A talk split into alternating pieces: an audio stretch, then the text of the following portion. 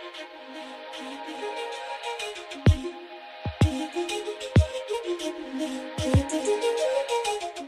Hello and welcome to Monocle on Culture. I'm Robert Bound. On this episode, we're going for a spin through two very different cultural offerings a cutting edge theatrical presentation with breathtakingly beautiful music, and a nonagenarian artist who's been part of or a stone's throw away from many of the artistic movements, creative circles, and cultural moments of the past 70 years. This pick and mix presents diamonds and pearls from the current cultural world. So put your ears to it, give the bag a rustle, and come with the Monocle on Culture team for a short tour.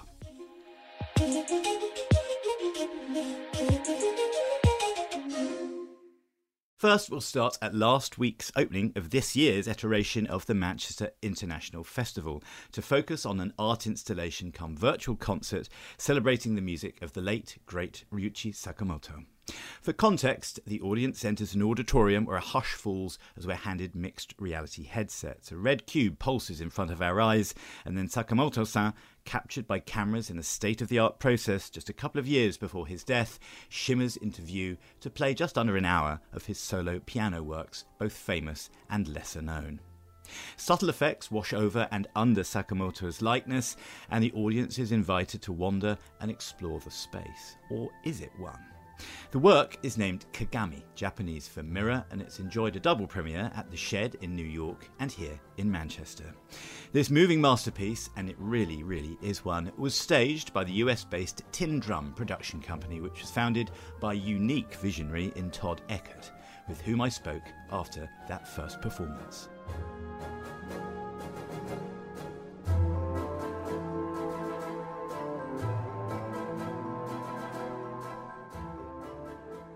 Todd, we've both just walked out of Kagami. lucky to have a premiere here at the Manchester International Festival. And the people that went in, the sort of art fraternity that walked into the room, some of them friendly with each other, lots of hugs and slapping of backs. Everyone is instantly changed the minute they put their glasses on. And after 50 minutes of that performance, walking out, my voice. I'm trying to keep my voice together, not crack, because this is a radio broadcast. Congratulations on a really beautiful piece of work in Kagami. I wanted to ask you first, Todd, about settling on the overall mood of that 50 minute piece. How did you start with picking the tone of the piece? I mean, ultimately, Ryuichi had a very, very specific way of hearing the world. And as a result, he informed how we hear ourselves. So I chose very little. In many ways, the songs and his performance of those songs informed what the tone should be. So all of the choices that were made in the room, whether it's lighting or markings on the floor, the induction room that you walk through, everything has a very practical reason to be there. And many of the elements may look cosmetic, some of them may look like deep aesthetic choices. And I suppose there's a response to any need. So there's some of that, but for the most part, it was very practical and there's a real the music speaks for itself, and I, and as you say, sort of sets the tone and sets the, I guess, some of the parameters of some of the visuals that viewers see. What about the set list? Was that something because there's well-known pieces like Merry Christmas, Mr. Lawrence, less well-known pieces, and I understand a piece that's never been played before in front of an audience, as it were, in this case, I suppose. Um, how did what about the set list? How long was that sort of set in stone by Sakamoto-san? Ryuichi and I were talking about it back and forth for a while, and I think I surprised him because I requested songs that he said that he had even forgotten about or, or were not at the forefront of his mind. So, for example, my desire to start off with Before Long, which is a song from Neo Geo, which I think is from 1988, that was not on his original list, but to me, that was always our opening because there's something slow and patient and it allows an audience to build a sense of trust in something that they don't otherwise know. We recorded songs that were not in this final version. So I actually have another seven songs that we may release someday. I don't know, but the uh, the seed and the sower, for example, from Merry Christmas, Mr. Lawrence, from that original score, that was directly informed by something that Ryuichi did on the BTTB tour twenty something years ago, and then of course the last song is BB. And that was his response to my asking him in the August before we recorded for something that no one had ever heard before. So I I like the idea that like if you think about a normal gig, the idea of an encore is either scripted and therefore kind of artificial, or a genuine response to the energy of the room.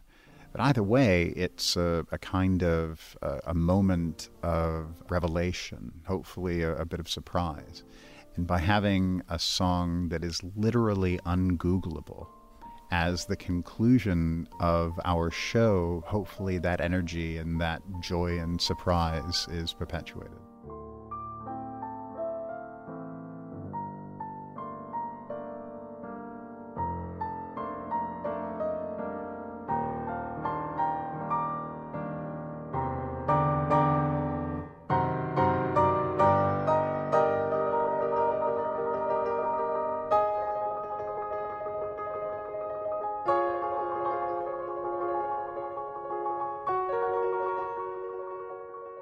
Yeah, that's non Googleability of much of this show is part and parcel of it, I suppose, and quite key to everyone's enjoyment, I think, of that. That it's not, we haven't seen any imagery from it, we probably won't.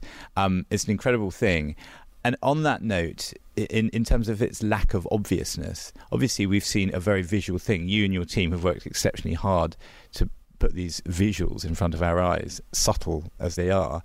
And uh, it struck me as something that is very visual, but actually, everyone in the room is absolutely concentrating on the music in the way that is rare in the in 2023 to listen to 50 minutes of music uninterrupted. Those visuals supported that hugely. Was that I mean, I don't want to put words into your mouth, but was that part of the reason for doing it to have to create this moment of stillness simply to enjoy the music?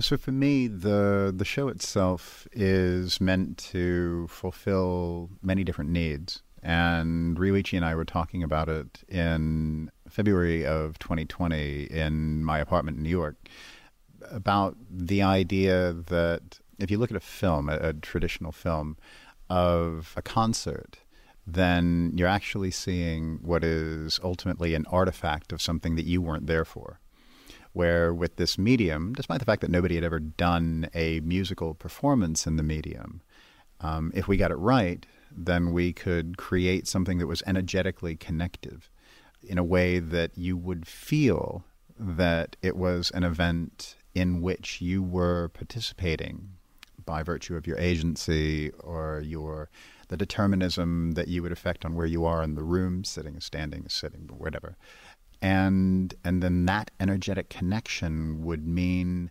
that your relationship with Ryuichi as an artist would be perpetuated whether he was in the room or not. And there was this moment where we were talking about it, and, and I looked at him and I said, honestly, I the show that I want to make is for a connection between you and an audience that hasn't even been born yet. And he went, wow and I think that was the moment that we were really making this show. And both of you had such deep connections. You obviously have both both have deep connections to music and to film. And we're in Manchester. You produced Control, amazing movie. And Sakamoto-san obviously provided soundtracks for multiple films and was very conversant with soundtracking films and writing for them. Did you kind of meet on in the middle on that as people fluent in music and film, and then working on such a visual thing as this? Did what did both of you bring to the kind of visual side of it? I guess. So the visual side of it was something that that happened in isolation. I I wish Ryuichi could have contributed more, but Norika Sora, who is uh, his wife and manager, but a very very strong visual presence. Could have been more involved, but Ryuichi, by the time we got to the art, Ryuichi was was in the hospital, very very unwell. And the other part of it, uh, this will sound hilarious, but because nobody had ever done anything on this scale in this medium, and we had to invent the technology in order to invent the show, we didn't know how the capture of Ryuichi, so that dimensional form that feels like it's in the room, how it would relate to different concepts for the presentation, some of which would be very, very grand, like The Last Emperor, or very minute, like The Leaves in Muji. And so the funny thing about it was, graphically speaking, we had to turn over the possibilities because some of the ideas that we had just didn't work. So, for example, there there was a big opening in Before Long, which involved the the lighting of his face and a light pulling back and a kind of reveal of the space, and it just never worked. And so I remember it was a couple of days before we were finishing our tests in Pittsburgh, Pennsylvania, before we moved the show to New York. And I was speaking to Noriko, and, and I told her that unfortunately I was Wong Kar Waiing it. And what I, what I meant by that was, do you know the story from In the Mood for Love when he was premiering it at Cannes? So it's the night before he's supposed to premiere it, and he's still cutting it on a flatbed in the Majestic across the street.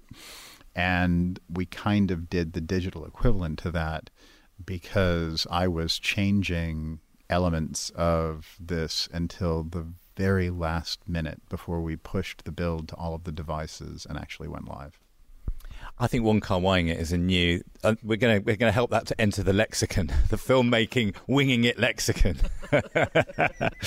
and talking of the visuals, Todd, they're beautiful, elegant, and very sparing. I think the temptation might be, not with Sakamoto's music perhaps, but to kind of go overboard because you can do anything, you can go anywhere what was the conversations that you had, or simply your kind of art direction or creative direction or attitude to how much to put in front of people's eyes? Um, a lot of it came from trying. So you can have something like Andata, which is informed by the black lines in Mondrian and the colors on the inside of it, and the idea that people will be coerced into using their agency, which they're not used to using in a recorded medium, to the um, the particles that are flowing like water that are uh, the the basis of Eoneko no Torso. Uh, and that came from watching the sun glint off of waves in Southeast Asia. To Merry Christmas, Mr. Lawrence was by far the hardest because it's arguably the most perfect melody anybody ever wrote. And you can listen to it thousands and thousands of times, as I have since 1983. But you will always hear something new in it. And so, how do you take something that legendary and actually create any sort of visual worthy of it that's not just, you know, like drapes on, on a perfect house? And so that was one. This is kind of a dumb story, but I was I was running to it, and I run in the mornings, and uh, from my apartment I run across the the Brooklyn Bridge and then back over the Manhattan Bridge down Canal Street, and so I was doing that with that song on a loop for like a whole week.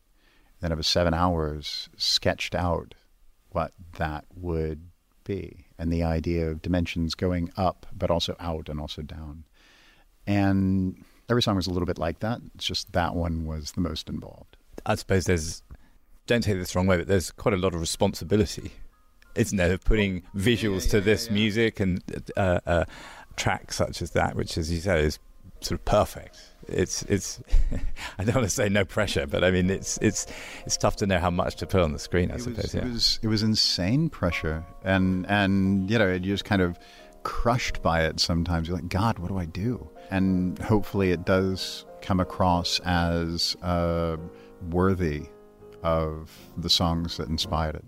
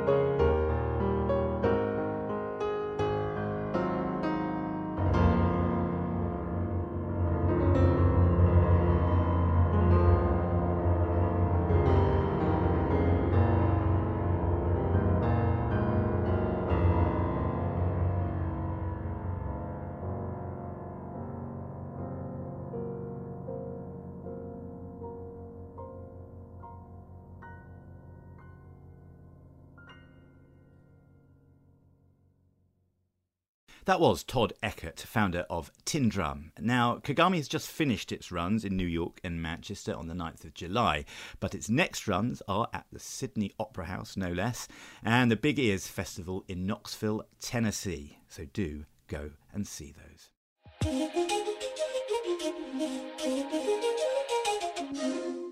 And finally, Roddy Maude-Roxby has led a life in full colour. As a painter, he's crossed paths with an impressive Rolodex of the 20th century's most celebrated artists, the likes of Peter Blake, Pauline Boty, and David Hockney. He also enjoyed a life treading the boards, including as a founding member of the Royal Court Theatre in London and as the voice of Edgar Balthazar, the butler in Disney's Aristocats. I was delighted to be joined in the studio by Roddy to discuss a new show that mixes his old and new artworks, as well as some of the tales from his past and the hijinks he enjoyed at the Royal College of Art. Roddy, it's yes. wonderful to have you on the programme. Thank you very much for coming into Studio 2 here at Midori House today. Thank you. And it would be great to, to kick off talking about these two these two new shows in London. Yes. How does it feel to see them installed, to see that work, the product of some of it the product of a long time, some of it fresh stuff. Yeah, that's right. Hanging and, and out and about in public life once yes. again. I've got two Alices in my life, an Alice wife and an Alice daughter from a previous marriage.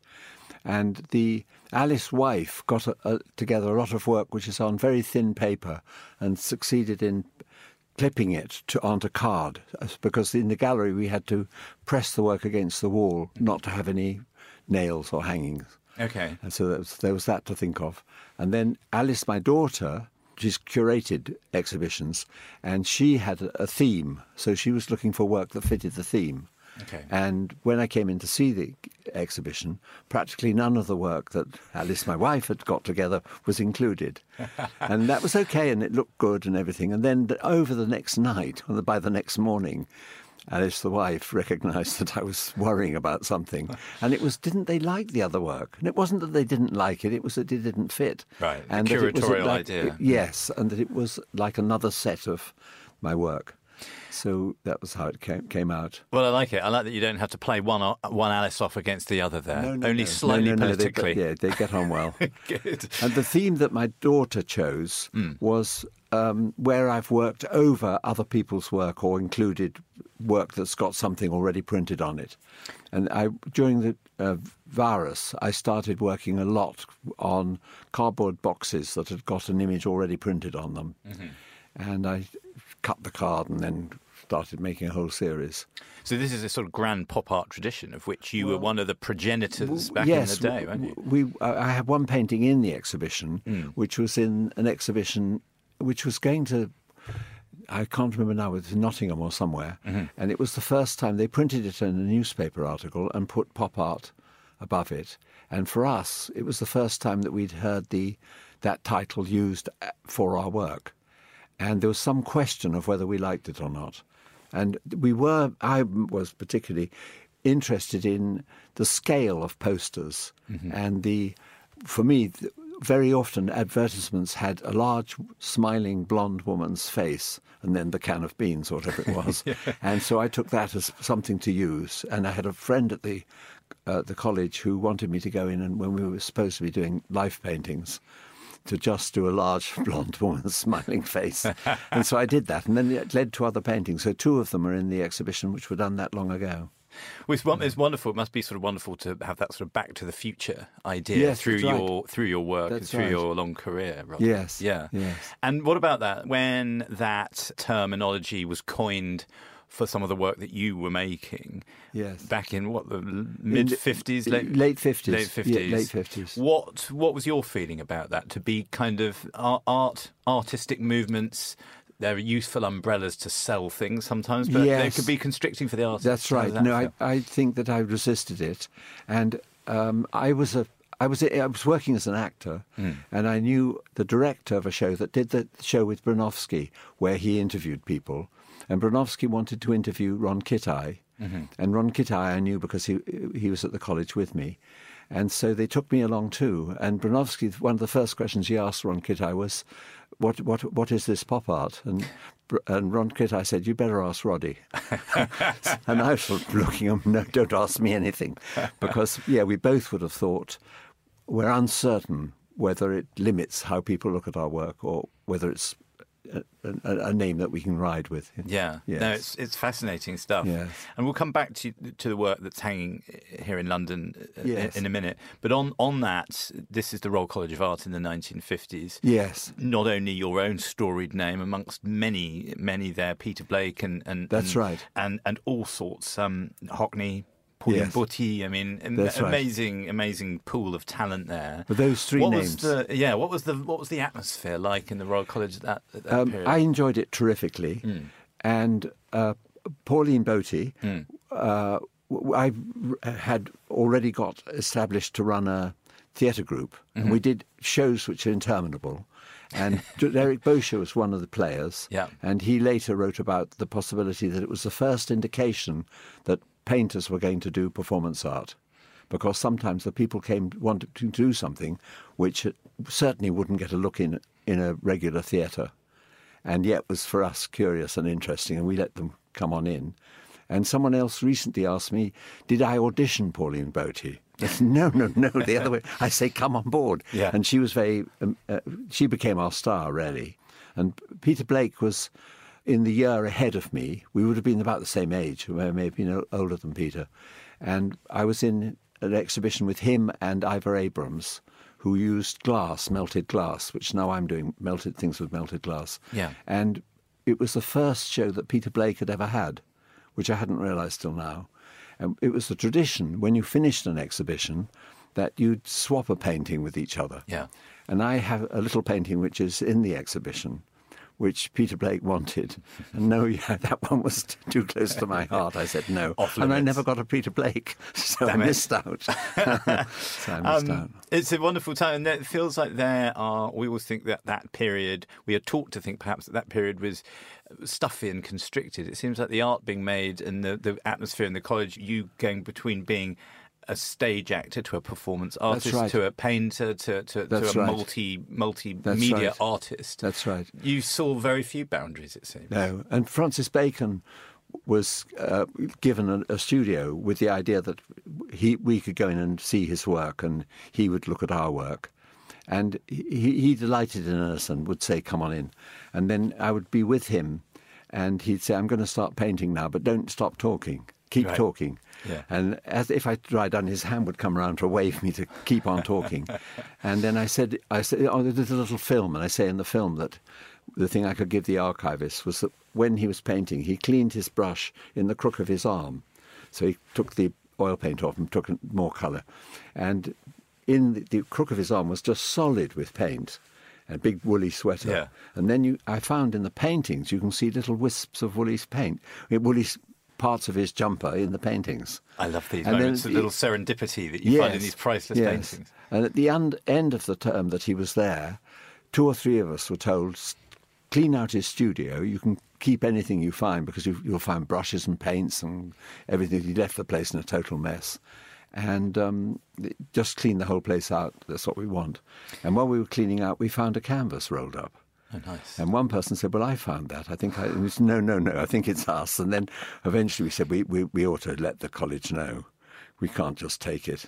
And the college put it up in their uh, the, the staff room. And then I was told now that they, they sold it and they it paid for the rebuilding of a whole wing of the of Royal College. so we lost a great deal by not just being quiet and walking out the door. You could have just whistled and walked. yes, exactly, exactly. But you chose the more noble option. We, yes. for the future We of the, sort honest. of the Royal Yes. College of Yes, Art. yes. It'll thank you one day somehow.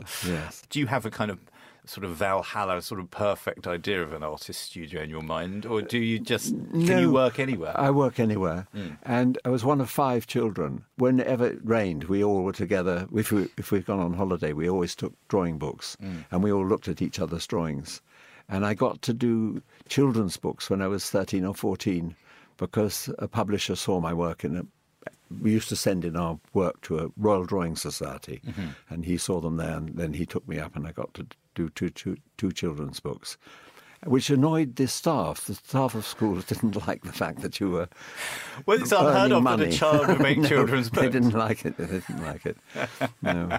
They thought they should be doing. it. yes. That's incredible. There's a strange idea that we feel that children's books should be written by people that are at least over 30. Yeah, exactly. Of parents' age, Yes, perhaps, yes, you might exactly. say, right? Yes, exactly. Why is that, I wonder? It seems strange, doesn't it? Yes, uh, there, there, there have been other books By through the years by children. children which have been successful. Yeah. and I, I mine also. I went to Australia when I was seventeen, and in Australia I took the character that I'd had in my in my book, uh, was an English frog, to meet the Australian animals and so on, Hmm. and uh, an old um, American pilot who'd been in two wars who knew Walt Disney came and said he was with Walt Disney when Walt Disney had my book in his hand, and he had had conversations with, with someone that I knew who used to lie a great deal and exaggerate, and he picked up that there was something Fairy awry. tales are in the air. Yes, and he said, uh, "Look, look at this. Uh, it purports to be by a child, but it could be a con." and so that was why he, he never went through. And at the time, I was told he, he was interested, and I'd, my child said, "Well, will he alter my frog?" And they said, "Yeah, he will. He'll do his own." I said, "Oh, I don't want that." so I would have had words with him if, it, if he'd been around.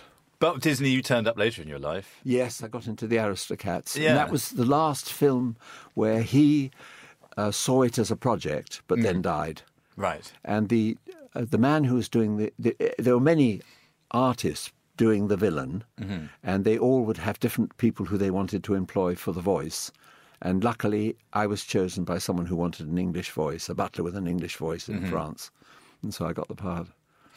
There's all, we don't have sadly time to go into the uh, the, the ever present casting of Brits as villains, especially no, in no. Disney in They Disney it. cartoons. It's strange, Yes, isn't it? yes, it's a strange yes. one. Anyway, so much to talk about. I'm sorry that uh, time was short, but thank you for talking. Thank you. The great Roddy Maude-Roxby there, and his exhibition, Associative Drifts, is on at Posk Gallery in London until the 17th of July. And you can find out more about Roddy at roddymaudroxby.com. And that is all for this week. My thanks to Roddy and also to Tin Drums Todd Eckert. Monocle on Culture is produced by Sophie Monaghan Coombs and Steph Chungu, and Steph also edits the show. We'll be back at the same time next week, but until then, from me, Robert Bound, thank you for tuning in.